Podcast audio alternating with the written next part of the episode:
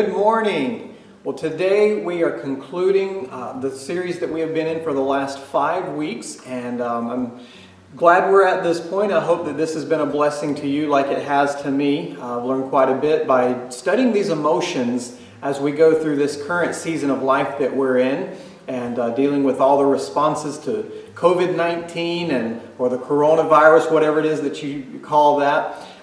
We've experienced so many different emotions during this time, and what we've been talking about is how circumstances can cause certain emotions to rise up within us, and maybe we thought we had dealt with a certain attitude, maybe we had dealt with a certain emotion in our life in the past, and we thought we were good. We've even said that it's possible that we felt that we were good even with God, and we hadn't questioned God in a certain area, but now this has brought things back to our attention to where we maybe even have found ourselves questioning God in a particular situation. So today, what I want to do and how we're going to conclude, we're going to talk about joy today. You know, joy is one of those things that we are able to experience, and there's a lot of misunderstanding of what joy actually is. Does it equal happiness? And so we're going to go through some of those things today as we conclude this series on our emotions. What does God say about my emotions? Our text today is going to come from Philippians chapter 1, so if you want to turn there, we'll begin reading in just a few moments. But I want to give you a little bit of background as we're getting ready to talk about Philippians chapter 1 and joy today. Paul wrote this to the Philippian church, and it was here that we understand that Paul was basically under house arrest. He was in chains, and he was being held really against his will. In his case, it was for preaching the gospel. And so I began to think how we may even feel to a degree by the stay-at-home orders and by most things being closed, that we're sort of in a prison, if we want to put it that way. Obviously not to the level that Paul was actually in prison or under house arrest, but we may feel that way. And what does that do to our mentality? Well, I want to look at Paul today, because as we read through Philippians, we understand and we can see the joy that he experienced. And I want to talk about our perspective today, because there's something about Paul's perspective that gave him great joy in the midst of even being under house arrest. So the question that we're going to answer today and try to get to is, what is our perspective in the middle of all of these things, especially when your circumstances don't change? Remember, Paul's writing this. As he's writing this, he's got guards that are surrounding him. So his circumstances haven't changed from being in prison to being a free man, although this was house arrest. But he expresses a joy throughout this whole book, even though his circumstances hadn't changed. Now, as he's writing this as well, we see through the text, this is a thank you letter that Paul is writing to the church. They had sent him some gifts, and so he was thankful. And again, he's expressing joy.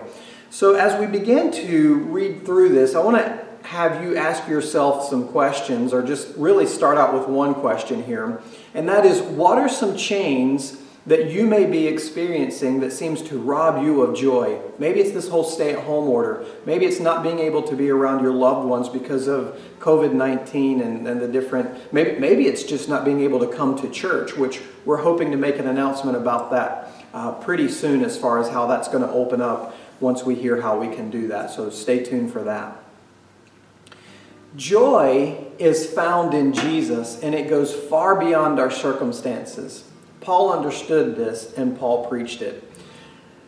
I thought this is an interesting point here as we get into verse 12 of Philippians chapter 1 and continue to read. But the first point I want to make today is this. Check this out. The gospel doesn't produce grumpy believers. Do you know somebody who's grumpy? Seems like they're grumpy all the time, and they're even a Christian, but it just seems like they're always grumpy. The gospel does not produce grumpy believers. Let's look at Philippians chapter 1, verses 12 and 13. It says, "And I want you to know, dear brothers and sisters, that everything that has happened to me here has helped to spread the good news. For everyone here, including the whole palace guard, knows that I am in chains because of Christ." Did you catch his tone there, even from the beginning, where he says, everything that has happened to me has helped to spread the good news. Paul wasn't grumpy. In fact, he was excited that more people were able to hear the gospel. Now, you and I would see imprisonment because of our faith, or imprisonment either way, as a bad thing. Paul didn't see it like that. Paul recognized, according to these verses here, that his imprisonment, his house arrest, actually furthered the gospel. The chains did not deter his focus on the goodness of God. Throughout all of this, Paul could see God's goodness. Paul preached to the whole palace guard. Now, if I'm being honest, I haven't been a fan of not meeting together in our sanctuary. It's not the best thing preaching to a camera. Obviously, I'd love to have you here in the sanctuary with me today. I don't enjoy preaching to an empty sanctuary. But here's what I see from Paul. The good news has been proclaimed much more than it did just 2 months ago. How can I say that? We're not meeting here in the sanctuary as I'm looking out here today. But what I know is, you have been sharing these videos. There are people who do not attend our church who have been commenting and saying, I normally don't go to church, but I've enjoyed watching the sermons that you preach. So even in the midst of all of this, the gospel is going out more than it was before all of this crisis. So in that, I rejoice, even though I hate not being able to be with you all. So the gospel has been proclaimed so much more than it did just 2 months ago. Social media. Thank God for it, so that the gospel can go out. Do you remember the shirts? Those of you who've been a part of the church for a while, a few years ago we had some shirts printed, and on the back of the shirts it said, "The church has left the building." Think about that for a moment. We're now practicing that. Yes, we're being forced to practice that, but that is actually happening. The church has left the building.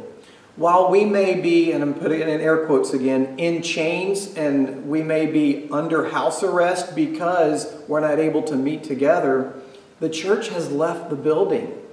There's conversations that you have had with friends and neighbors. There's things that you have shared on your social media sites. There's opportunities that you have been able to express the joy that Christ has given you despite the circumstances. And the church truly has left the building. Yes, I'm ready to come back together, absolutely. But we're doing the mission that God has called us to. So I have to ask this question. Was this season, these 2 months that we've been going through, was it really a bad thing? Just think about that.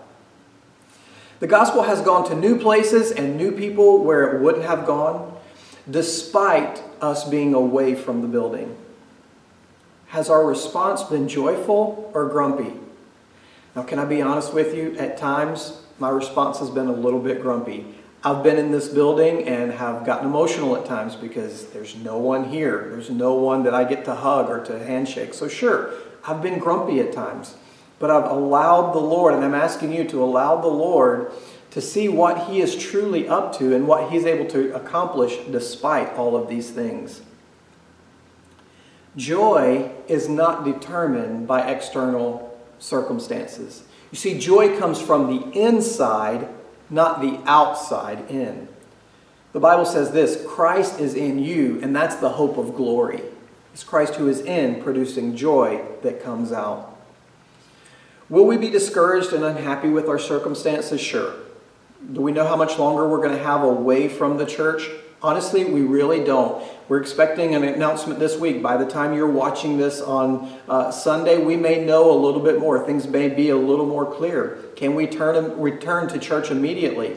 Maybe, maybe not. But is that going to hinder our joy that Christ has given to us? And that's where we want to focus on. So we potentially will be discouraged and unhappy with the circumstances, but we can maintain joy through Christ Jesus. Check out this quote. God is more interested in changing your character than the situation that binds you. You know, I have seen the Lord work so much through my character, just hearing your responses as you talk to me too, how the Lord has even worked on something within your heart or your attitude or a particular response of the way things have been and the way things used to be, and it's not that way anymore. But God has changed you, and you have allowed that. Church, I want to encourage each and every one of you. Allow God to continue to change your heart and develop your character, and not allow the situations that bind us to take us the other way. Now, can God change things quickly with the response to COVID and with people who are being sick and all of that? Absolutely. But I've noticed this, not just directly responding to the situation that we're going through. I've noticed this throughout my life. God doesn't work in my time. As He's developing my character, I believe there's a character development that's happening within the church as a whole. God is going to operate on His schedule. God works all things together for the good to those who love Him and those who are called according to His purpose. God's got this. And I'm excited about that, and I find joy within that. At the end of the day, He wants us, He wants our attitude to be like Jesus. Now, you've heard the Serenity Prayer. I want to read this to you. I found this morning. At the turn of the century, a person by the name of Reinhold Niebuhr made this quote. Basically, he said the Serenity Prayer, but there's a little more to it that I have never read before. So let me read this to you. It says, "God, grant me the serenity to accept the things I cannot change, courage to change the things that I can, and wisdom to know the difference." Now, most of us can quote that. We've heard that. But check this out. He goes on to say, "Living one day at a time, enjoying one moment at a time, accepting hardships as the pathway to peace, taking as He did this sinful world, not as it is, not as I would have it, trusting that He will make all things right if I surrender to His will, that I may be reasonably happy in this life and supremely happy with Him forever and in the next. Amen." Joy is a focus, not just a feeling. Heart attitude. There's an emotional response to joy. Sure there is. But joy doesn't rely on feelings. Joy is to delight in something. It's a divine delight. We receive joy on the inside and we express it on the outside. Those who have been a part of Abundant Life for a while, or maybe you're watching this and you don't attend Abundant Life, but you know of a lady who was very active in our Mooresville community. Her name was Miss B.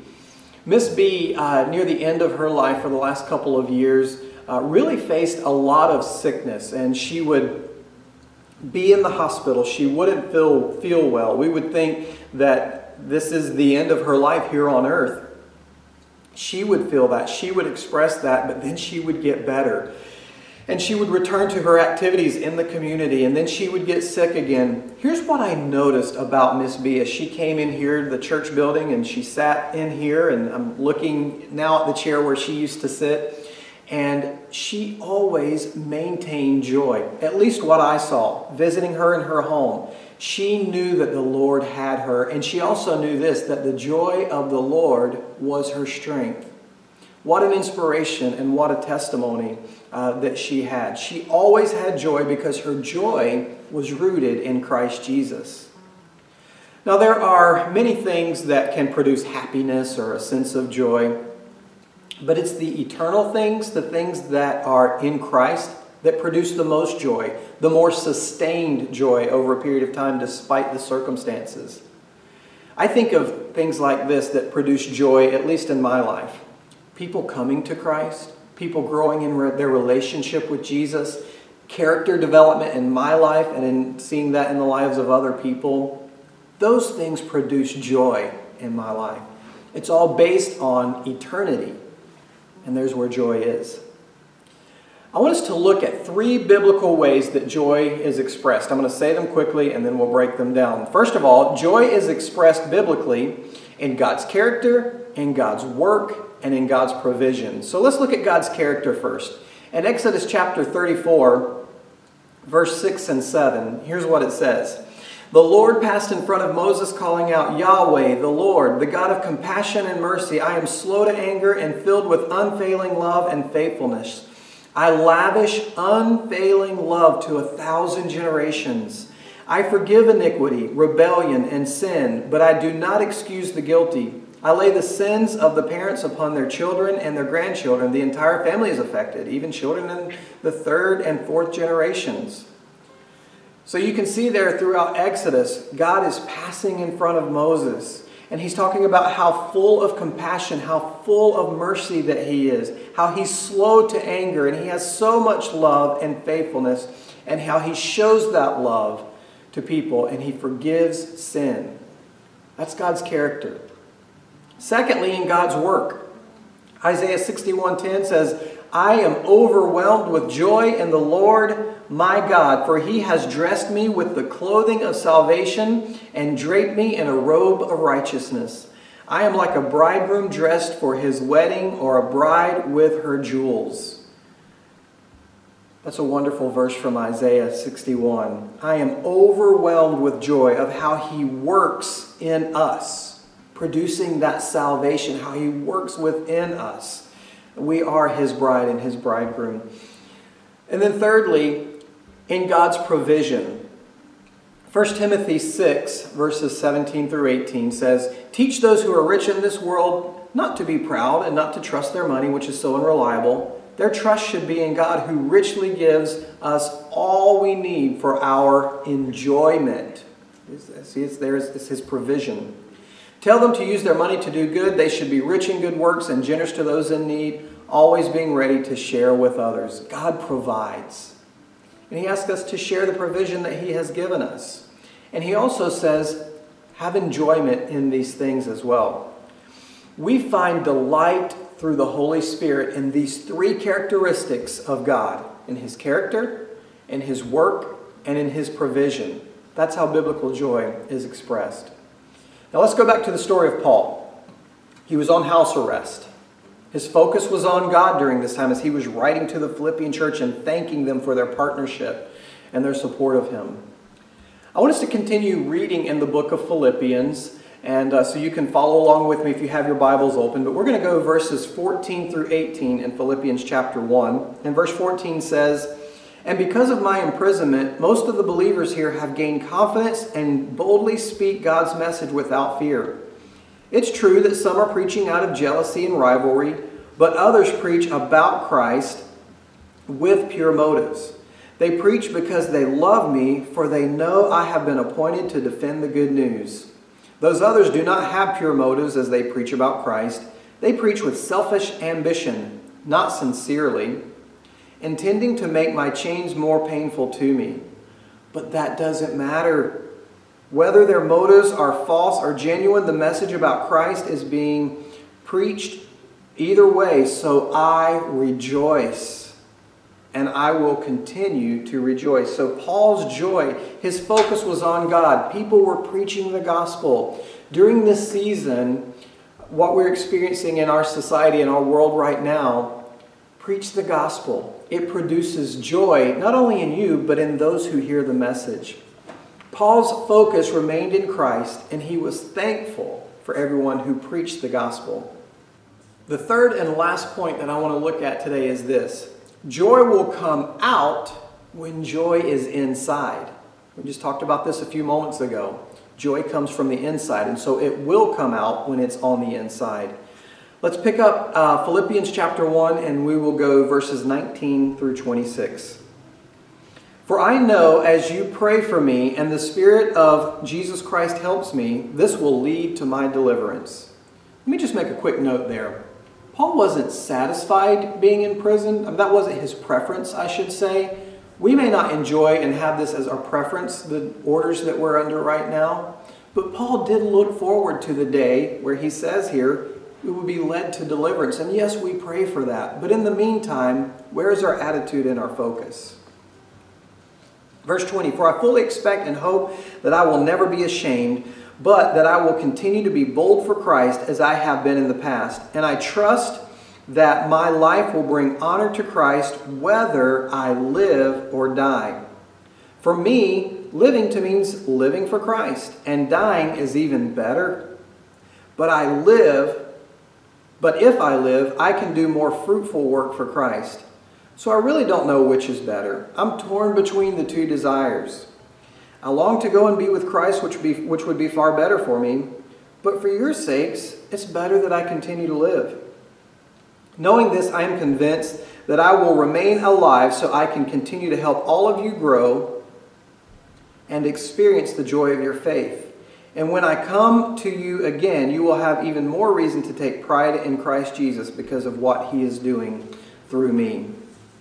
See, the thought of death and the separation, it really didn't deter Paul's joy or his attitude. It didn't shake Paul. Neither did the thought of living in prison and under house arrest surrounded by guards. It didn't shake his joy because his joy was rooted in Christ, not circumstances. Earlier this week, our Foursquare president, Glenn Burris, wrote this. He said, "I have a daily responsibility to assess and keep in check three areas of my life: attitude, actions, and assumptions." Can I read that one more time? From Glenn Burris. I have a daily responsibility to assess and keep in check three areas of my life: attitude, action, and assumptions. Those three things there, when left unchecked, can really derail what God is wanting to do in us. We have to assess properly the circumstances and situations that are going on. The actions that we take, we want to assess those. And even the assumptions that we have. We need to keep those things in check. Left unchecked, these three areas can and will steal our joy. Now, we may not be where Paul is in his attitude, but we want to grow there. We want to develop so that our attitude is that of Christ. My prayer is that we grow into this attitude that Jesus had. He endured the suffering. He endured the cross because of the joy that was set before him, Hebrews tells us, no matter the situation. How can you find that joy? If you don't know Jesus as your personal Savior, I want to invite you to do that today. And you do that by confessing your sins. Lord, I have sinned against you. And I recognize that there is a penalty for sin, as the Bible talks about, and that penalty is death.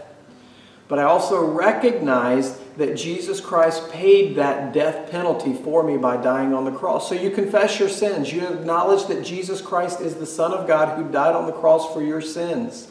You begin a journey and a life with Jesus, and in him there is fullness of joy. So I invite you to do that today. If you don't know Jesus already as your Lord and Savior, confess your sins, acknowledge that he is the Son of God, and just make that your prayer as you're sitting wherever it is that you are today. And share your story with us. You can reply to the email that was sent out. You can respond via Messenger through Facebook or however you have received this message today. You can email us here at info@livingabundantly.org and let us know that you received Jesus as your Savior today. We want to celebrate with you. Your joy is in Christ when you make that decision. If you're a believer today and you've just had a really difficult time throughout this season of uncertainty, and maybe it goes long before the current crisis that we're in, I want to encourage you to ask the Holy Spirit to help you, to fill your life with joy, that he would help you understand, that he would give you a peace which surpasses all understanding, that guards your heart and your mind through Christ Jesus, and that the joy of the Lord would be your strength. And maybe you need to send us a prayer request today, and you would say, "Church, I am asking that you would partner with me today so that I can find joy." We want to be able to do that with you too. And again, you could submit your prayer request at any time via Messenger on Facebook to our Abundant Life page, to my page personally, or you can email that request as well to info@livingabundantly.org. We are here for you and we love you. And my deepest desire, our deepest desire, is that you find the joy of the Lord. There are a few questions here that I want you to be able to go over, and there's a challenge here as well that talks about joy. Go over those things alone or with your family. You will find these four responses here. You will find them on the Facebook page, or you will find them on the email that was sent to you. Discuss those with your family. Think about those on your own and respond to the Lord today. Well, I can't wait to see you again next week. Of course, we again will be coming out with how we are going to begin this whole process of coming back together. It may take a few weeks for that to happen. There's some retraining that needs to happen and how we're going to be doing things. But look out for those announcements as they are coming. We love you so much, and God bless you.